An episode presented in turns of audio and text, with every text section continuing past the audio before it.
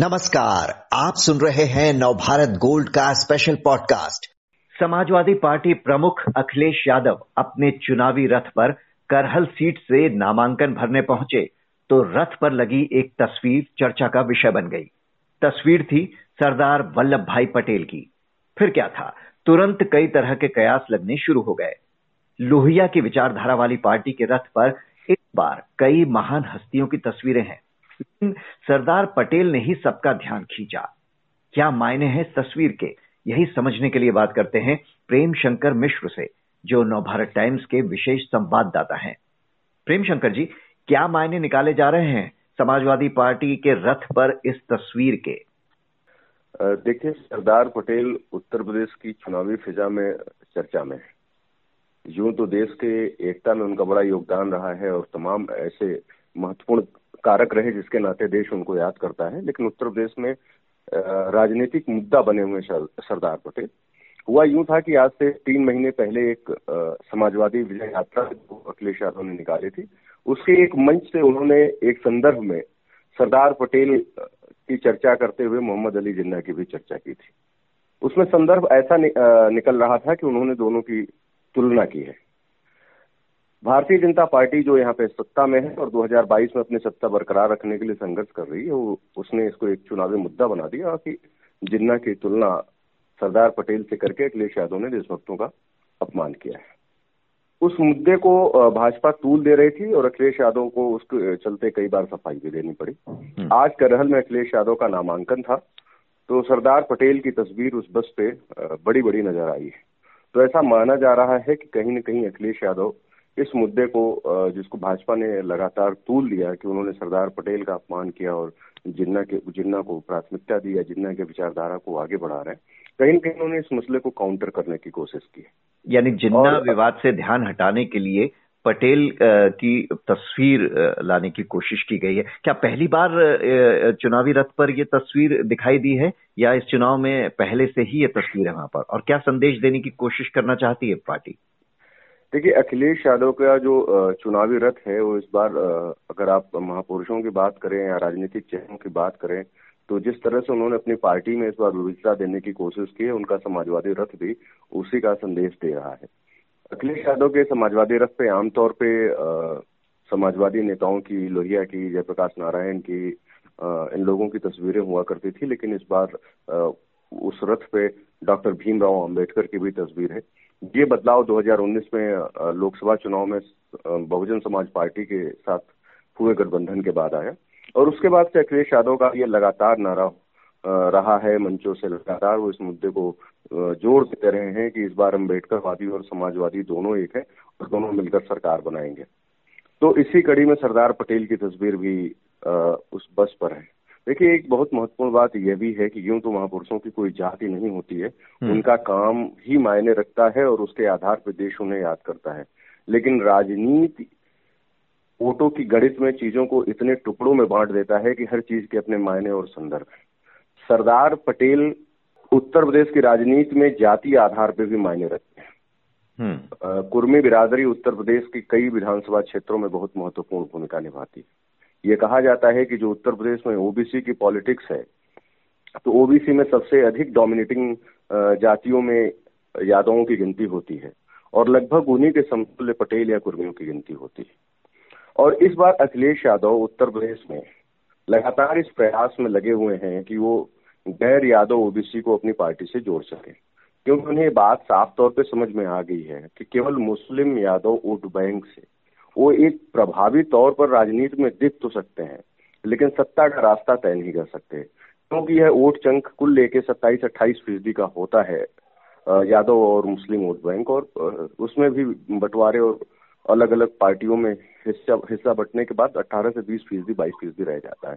और अगर उत्तर प्रदेश में जो अब वातावरण है, जिस तरह से चुनाव बाइपोलर होने की ओर बढ़ रहा है ऐसी स्थिति में अगर आपको सत्ता चाहिए तो आपको कम से कम पैंतीस से फ़ीसदी से चालीस फ़ीसदी के बीच में कम से कम आपका वोट शेयर होना चाहिए।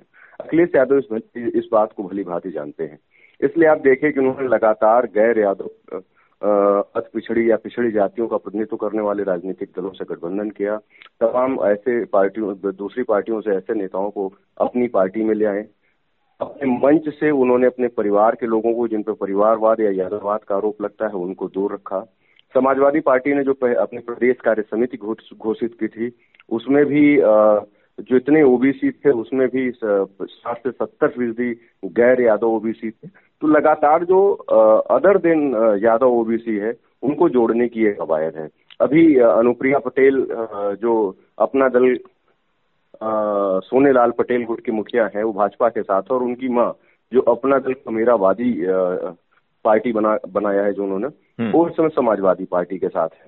तो पटेल को कुर्मी वोटों वोटरों को भी जोड़ने की एक लगातार कवायद है। तो सरदार पटेल कहीं न कहीं उस जाति वोट बैंक की गणित का भी प्रतिनिधित्व करते हैं। और यह भी एक महत्वपूर्ण बात है कि अखिलेश यादव ने जिस करहल विधानसभा में नामांकन किया है हम्म। जो तो यह सीट मैनपुरी लोकसभा के अंतर्गत आती है जिस जहाँ से उनके पिता सांसद हैं और वहाँ से तीन चार किलोमीटर दूर उनका घर है। यानी सैफई उनका गाँव है ये ये सीट सपा की गढ़ मानी जाती है। लेकिन अगर आप 2017 के आंकड़े देखें तो अखिलेश यादव के लिए बेल्ट चिंता का सबब है।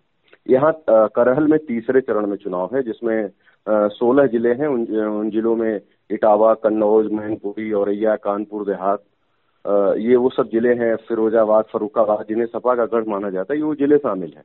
लेकिन 2017 के विधानसभा चुनाव में इस चरण की उनसठ सीटों में उनचास सीटों पर भारतीय जनता पार्टी जीती थी और हम्म। महज आठ सीटें अखिलेश यादव के समाजवादी पार्टी के हिस्से में आई थी तो इस बार गढ़ को वापस पाना भी अखिलेश यादव के लिए एक बड़ी चुनौती है भारतीय जनता पार्टी ने उन्हीं की सीट पर केंद्रीय मंत्री यशपी बघेल जो कभी मुलायम सिंह यादव की सुरक्षा में हुआ करते थे आज उन्हीं को उम्मीदवार बना रखा है तो हम्म। भाजपा उनके लिए भी एक कड़ी चुनौती पेश कर रही है तो प्रतीकों से जो राजनीति साधने की जितनी भी कवायदे हैं चाहे वह जातीय राजनीति हो चाहे वो संदेश देने की राजनीति हो उन चाहे भावनात्मक राजनीति हो हम्म। राजनीति के जितने भी प्रतीक हैं जितने भी संदेश हैं उसको देने में अखिलेश यादव कोई कसर नहीं छोड़ना चाहते हैं। सरदार पटेल की तस्वीर का भी उनके बस पर प्रमुखता से आना शायद इसी राजनीति का एक हिस्सा है। बीजेपी ने जिस तरह से सरदार पटेल को ओन किया है उसके मुकाबले में समाजवादी पार्टी की ये कोशिश कितना असर कर पाएगी देखिए, इस मसले को लेके निश्चित तौर पे समाजवादी पार्टी डिफेंसिव मोड में है। सरदार पटेल की विचारधारा को आगे बढ़ाने को लेकर या सरदार पटेल की की, की जो सोच है उसका प्रतिनिधित्व करने को लेकर भारतीय जनता पार्टी लगातार अपना दावा ठोंकती रही है और न केवल उसको लेकर वो समाजवादी पार्टी पे बल्कि कांग्रेस पर भी हमलावर रहती है हम्म। कभी वो नेहरू के विरासत के बहाने या कभी सरदार पटेल की उपेक्षा के बहाने गुजरात में जिस तरह से उनके विशाल प्रतिमा लगाई गई है उनके नाम पे तमाम आयोजनों और कार्यक्रमों का लगातार सिलसिला चला है और प्रधानमंत्री से लेके उत्तर प्रदेश के मुख्यमंत्री सहित भाजपा के हर बड़े नेता या केंद्र या प्रदेश सरकार के लगभग हर बड़े चेहरे सरदार पटेल की उपेक्षा का सवाल उठाते रहे हैं। अगर जातीय आधार पर देखा जाए तो 2017 का चुनाव चाहे 2014 का चुनाव हो, चाहे 2017 का विधानसभा चुनाव हो, या 2019 का लोकसभा चुनाव हो, भारतीय जनता पार्टी को कुर्मी बिरादरी का बहुत ही अच्छा समर्थन मिला है। तो ऐसी स्थिति में उसमें से इस जो वोट बैंक में सपा के लिए सेंधमारी आसान नहीं है। लेकिन जब आपको एम वाई प्लस के लक्ष्य की ओर आगे बढ़ना है तो निश्चित तौर पे आपको प्रयास करना होगा। तो अखिलेश हम्म। यादव उस दिशा में तमाम प्रयास कर रहे हैं लेकिन उनके लिए ये सेधमारी निश्चित तौर पे भाजपा के अपेक्षाकृत ये सपा के लिए बड़ी चुनौती है। और सरदार पटेल का इस्तेमाल सिर्फ़ तस्वीरों तक ही सीमित है या अखिलेश अपने भाषण में उनका ज़िक्र भी कर रहे हैं? नहीं अभी तो सार्वजनिक तौर पे इधर कोई ऐसी कोई ऐसी चर्चा है कोई ऐसा बयान सुनने में नहीं आया है। हम्म। भारतीय जनता पार्टी ने जब जिन्ना का मुद्दा उठाया था तो उस पर अखिलेश यादव सफ़ाई के मोड में थे और कई मंचों से उन्होंने इस पर अपनी बात भी रखी थी कि उन्होंने किस संदर्भ में ये बात कही है। फिर चाहे वो सरदार पटेल की जयंती को एकता दिवस में मनाने हो या जो अन्य कार्यक्रमों में उसमें दूसरे दलों की तरह समाजवादी पार्टी भी हिस्सा लेती है।